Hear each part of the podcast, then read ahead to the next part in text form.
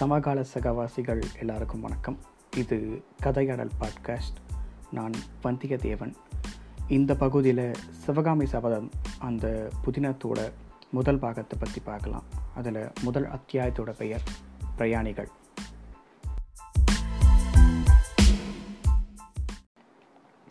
இப்போ தான் பதிப்புரையை படிச்சுட்டு வந்தேன்.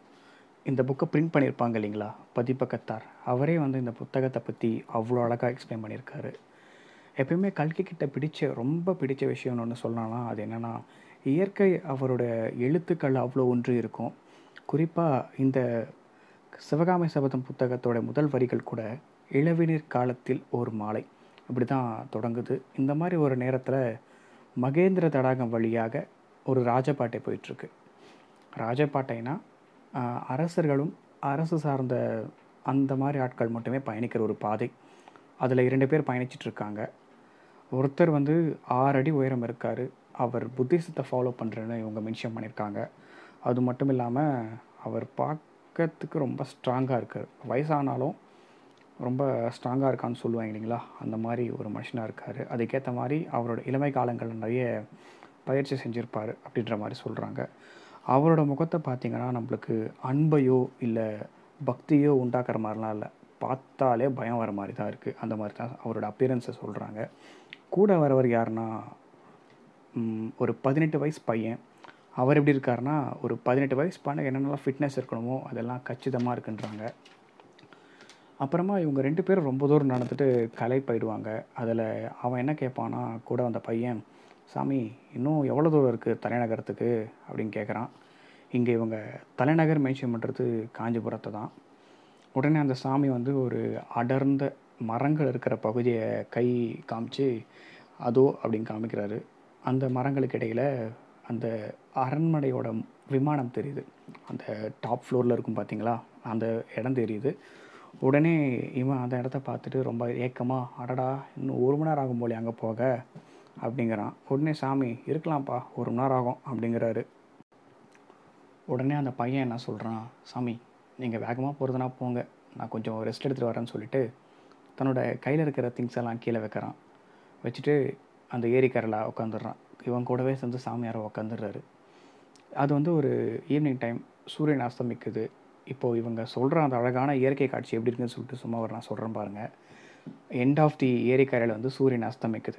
சூரியன் அஸ்தமிக்கிற இடத்துக்கு அருகாமையில் இருக்கிற இடங்க- இடங்கள் வந்து பொன் நிறத்தில் ஜொலிக்குது.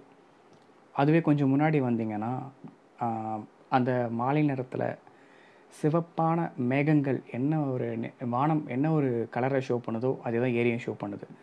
அப்படியே ரெட் கலரில் இருக்குதுன்னு சொல்கிறாங்க அது எப்படியே சொல்கிறாங்கன்னா போர்க்களங்களில் செந்நிற ரத்த ஆறு ஓடுற மாதிரி இருக்குது அங்கங்கே இருக்கிற மேகங்கள் வந்து செந்நிறத்தை பிரதிபலித்து அதுங்கள் ஏதோ தீப்பற்றி எரியிற மாதிரி ஒரு தோரணையில் இருக்குதுன்னு சொல்கிறாங்க இதுக்கப்புறம் இன்னொரு சைடில் பார்த்தீங்கன்னா குன்றுகள் இருக்குது எப்படியும் ஏரிக்கரைனா அந்த கரைகளில் வளமான குன்றுகள் கண்டிப்பாக இருக்கும். அந்த குன்றுகள் மாலை நேரங்களில் தன்னோட நிழல்களை வந்து ஏரி மேலே படர விடுது. அந்த இடங்கள் கருமையாக இருக்குது அந்த நிழல் பறந்த இடத்துல வெண்ணிறங்களில் கொக்கு கூட்டம் இருக்குது கொக்கு நாரை இங்கே எல்லாமே இருக்குது இந்த மாதிரி ஒரு இயற்கையான சீனரியை பார்க்குறப்ப ஒரு என்ன தான் ஒருத்தன் சாமி மேலே பற்றுக்கொண்டு அந்த மாதிரி ஒரு வேற ஒரு வாழ்க்கையை வாழ்ந்துட்டு இருந்தாலும் அவனுக்குள்ளே ஒரு மனக்கிளர்ச்சி உண்டாகும் அப்படிங்கிறாங்க. மயங்கி போயிடுவாங்கங்கிறாங்க. அந்த பையன் இந்த பிரமிப்பான விஷயங்களை பார்த்துக்கிட்டு மௌனமாக இருக்கான். தனக்கு தானே சொல்லிக்கிற மாதிரி இவ்வளோ பெரிய ஏரிய மகேந்திர தடாகம் சொல்கிறது ஆச்சரியமே இல்லை.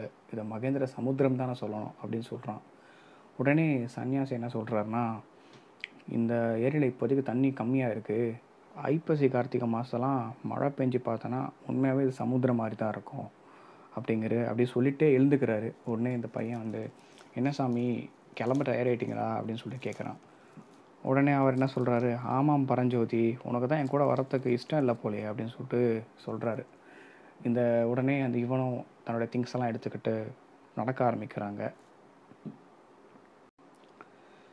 நகரத்தை நெருங்க நெருங்க இந்த பாதை வழியாக போகிற பயணிகளோட எண்ணிக்கை அதிகமாயிட்டே இருக்கு.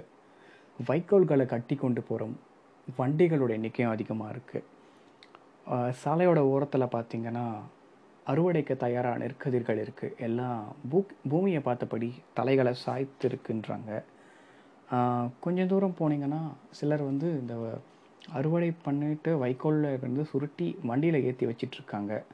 அந்த இடங்களை கிராஸ் பண்ணி போகிறப்ப வைக்கோலோட வைக்கோல் மற்றும் நெல்லோட மனம் வந்து அப்படியே செம்மையாக வருதுங்கிறாரு.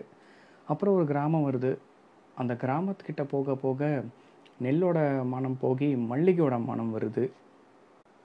அந்த அவ்வளோ நறுமணம் வர இடத்த எப்படி எக்ஸ்பிளைன் பண்ணுறாங்கன்னா இது நுகரத்துக்கு மட்டும் நல்லதில்லை. நம்ம இந்த பாதை வழியாக போனால் ஓ மொத்த உடலுக்கே இது ஒரு சென்ட் மாதிரி ஆகிடுது அப்படின்ற மாதிரி அந்த மனம் அவ்வளோ அதிகமாக இருக்குது அந்த சரௌண்டிங்கில் அப்படி சொல்கிறாங்க உடனே அந்த வாலிபனுக்கு ரொம்ப ஆச்சரியம் என்னன்னா அவன் முதல் முறையாக இவ்வளோ பெரிய இடத்துல பூக்களை விளை வச்சிருக்கிறத பார்க்குறான் அங்கங்கே மல்லிகைக்கு நடுவில் செவ்வந்தி பூ இருக்குது ரொம்ப அழகாக இருக்குது ஏன்னா மல்லிகை பூ வந்து வெள்ளையாக இருக்கும். அது நடுவில் செவ்வந்தி மலர் ரொம்ப அழகாக இருக்குங்கிறான். இந்த மாதிரி மலர்கள் எல்லாமே இவ்வளோ இருக்கே இதெல்லாம் என்ன பண்ணுவாங்கன்னு சொல்லிட்டு சாமியார்கிட்ட கேட்குறான் அதுக்கு உடனே அந்த சன்னியாசி என்ன சொல்கிறாருன்னா இதில் பாதி மலர்கள் வந்து காஞ்சி நகரத்தில் இருக்கிற தெய்வங்களுக்கு பரிசளிக்கப்படும். மிச்சம் இருக்கிற பாதி வந்து காஞ்சி நகரத்து பெண்களுடைய கூந்தல் அலங்கரிக்கும்னு சொல்லிட்டே நிற்கிறாரு ஏன்னா சைடில் ஒரு பாம்பு வருது. அந்த பாம்பு பரஞ்சோதி பக்கமாக வந்துட்டு அப்படியே போயிடுது. பரஞ்சோதியை காப்பாற்றிடுறாரு சொல்ல போனால் உடனே இவங்க நடக்கிறாங்க. ரொம்ப நேரமாக அமைதி நிலவுது. கொஞ்ச நேரம் கழித்து பரஞ்சோதி வந்து சிரிச்சுக்கிட்டே ஏதோ கேட்க வரான். ஆனால் மழுப்பிடுறான் சாமியார் வந்து என்னன்னு சொல்லிட்டு கேட்கப்ப இல்லை சாமி நீங்கள் ஒரு பௌத்த மதத்தை ஃபாலோ பண்ணுறவர் நீங்கள் போயிட்டு ஒரு உயிரை வதை செய்யலாமா? அப்படின்னு சொல்லிட்டு கேட்குறான். அதுக்கு அந்த சாமியார் என்ன சொல்கிறாருன்னா என்ன இப்போ ஒரு மாடு கொல்ல வந்துச்சுன்னா அந்த மாடை நான் திருப்பி கொல்லலாம்ல அப்படின்னு சொல்லி கேட்குறாரு. அதுக்கு இவன் என்ன கேட்குறான் இல்லை சாமி அந்த பாம்பு உங்களை கொத்த வரல என்ன தான் கொடுத்த வந்துச்சு அப்படின்னு சொல்லிட்டு ஏளனமாக கேட்குறான். உடனே அவர் என்ன சொல்கிறாரு ஏன்? என் சிஷியனை நான் காப்பாற்றக்கூடாதான் கேட்குறாரு என்னது சிஷ்யனா? யார்? அப்படின்னு சொல்லி கேட்குறான் நீதான்ப்பா ஒரு ஜென்மத்தில் நீ என்னை காப்பாற்றின அப்படிங்கிறாரு. என்ன சாமி சொல்கிறீங்க ஆமாப்பா. முந்நூறு வருஷத்துக்கு முன்னாடி ஒரு முன் ஜென்மம். அதில் நீ ஹெல்ப் பண்ணியிருக்க அதுக்கோசரம் நான் வந்து இப்போது அதோட பிரதிபலனாக தான் இப்போ பண்ணிகிட்ருக்கேன் அப்படின்னு சொல்கிறாரு உடனே இவன் வந்து சாரி சாமி நீங்கள் வந்து முற்றும் தெரிஞ்ச ஒரு முனிவர்னு தெரியாமல் நான் உங்ககிட்ட அதை கேட்டுட்டேன். மன்னிச்சிடுங்க அப்படிங்கிறான். சரி சாமி நடந்து முடிஞ்சதை பற்றி சொல்கிறீங்களே நடக்க போகிறத பற்றி என்ன சொல்லுவீங்களான்னு கேட்குறான் ஒன்று இருக்குப்பா இந்த நகரத்துக்கோ இந்த நாட்டுக்கும் ஒரு பெரிய யுத்தம் வரப்போகுது. இந்த பாலாறு அப்படி ரத்த மாறப்போகுது மாற போகுது அப்புறம் இப்போ பார்த்துட்டு வந்தோமே மகேந்திர தடாகம். அது கூட ஒரு ரத்த தடாகமாக மாறப்போகுது. அந்த அளவுக்கு ஒரு பெரிய யுத்தம் வரப்போகுது அப்படின்னு சொல்லிட்டு இருக்காரு. உடனே பரஞ்சோதிக்கு ரொம்ப பயமாயிடுது. அவன் ரொம்ப அச்சத்திலே சாமி இந்த விஷ் நாட்டோட ப்ர விஷயங்களை விட்டுங்க. எனக்கு எத்தனை நல்லது நடக்குமா? அப்படி சொல்லுங்கள் அப்படின்னு சொல்லி கேட்குறான் ஒன்று இருக்கு உனக்கும். இன்னைக்கு நைட்டு உனக்கும் ஒரு பிரச்சனை வரப்போகுதுங்கிறாரு. சிவ சிவா சாமி நல்ல வார்த்தையை பேச மாட்டிங்களா? அப்படிங்கிறான். சாமி என்ன சொல்கிறாரு கவலைப்படாதப்பா. புத்தரோட அனுகிரகத்தில் எல்லாமே நல்லதாக நடக்கும் அப்படிங்கிறாரு. உடனே அவன் வந்து சாமி நான் சைவத்தை பின்பற்றுறவன் எனக்கு எப்படி புத்தரோட அருள் கிடைக்கும் அப்படிங்கிறாரு. கவலைப்படாதப்பா புத்தரோட அருள் வந்து எல்லாருக்குமே கிடைக்கும் அப்படின்னு சொல்லிட்டு சொல்லுறாரு. இவங்க பேசிட்டே இருக்கும்போ இருட்டாயிடுது. இருட்டில் ஒரு உருவம் உரமாக வந்துட்டுருக்கு. உடனே பரஞ்சோதி சாமி அங்கே போகிறது யார் சாமி? அப்படின்னு கேட்குறான் பார்த்தா தெரிலையாப்பா அவர் தான் திக்கம்பர சமண முனிவர்ன்றாரு. சமணம்னா ஜெயினிசம். இன்னும் சமண முனிவர்கள்லாம் இங்கே இருக்காங்களா இந்த பூமியில் இந்த ஏரியாவில் அப்படின்னு சொல்லிட்டு கேட்குறான் அதுக்கு அவர் என்ன சொல்கிறாருன்னா முக்கால்வாசி பேர் பாண்டி நாடுக்கு போயிட்டாங்க. இன்னும் கொஞ்சம் பேர் இங்கே இருக்காங்க. அவங்களும் சீக்கிரம் போயிடுவாங்க அப்படிங்கிறாரு. அந்த சமண முனிவருடைய தோற்றம் எப்படி இருக்குன்னா ரொம்ப ஷார்ட்டாக இருக்கார். கோமணம் மட்டும்தான் அணிஞ்சிருக்காரு. கையில் ஒரு மயில் தோகை இருக்குது இன்னொரு கையில் கமண்டலம் இருக்குது அப்படியே போனால் எங்கே போனாலும் படுத்துக்கிறதுக்கு கக்கத்தில் ஒரு பாயை சுருட்டிக்கிட்டு இருக்கார்.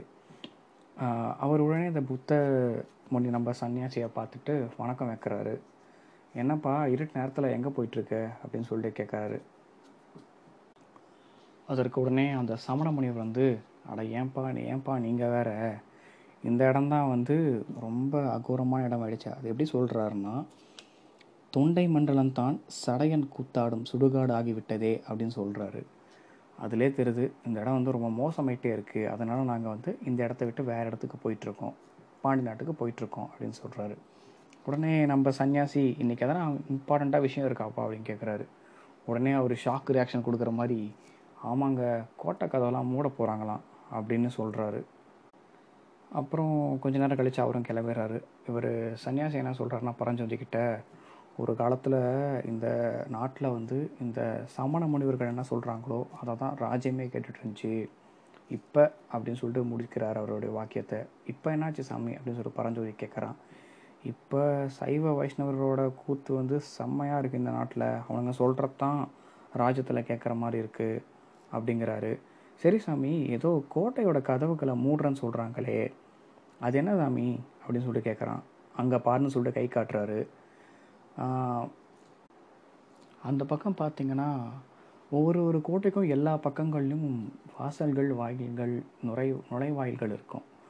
அந்த மாதிரி ஒரு பிரம்மாண்டமான நுழை நுழைவாயில் இருக்குது அது வந்து மூடி இருக்குது அதை தான் அவர் கை காட்டுறாரு. ஓகே இதோட முதல் பாகம் முதல் பாகத்தோடைய முதல் அத்தியாயமான பிரயாணிகள் முடியுது. சமரியாக பார்க்கணுன்னா ரெண்டு பேரோட இன்ட்ரக்ஷன் இருக்குது அப்புறம் எங்கே போகிறாங்கன்னு இருக்குது அந்த வழியில் என்ன பார்க்குறாங்க யாரை மீட் பண்ணுறாங்க கதவை மூடி இருக்கு. அதுக்கான ரீசன் தான் இதுக்கான அதுக்கு அடுத்து வரப்போகிற எபிசோட்ஸில் இருக்கும். So keep hearing keep supporting thank you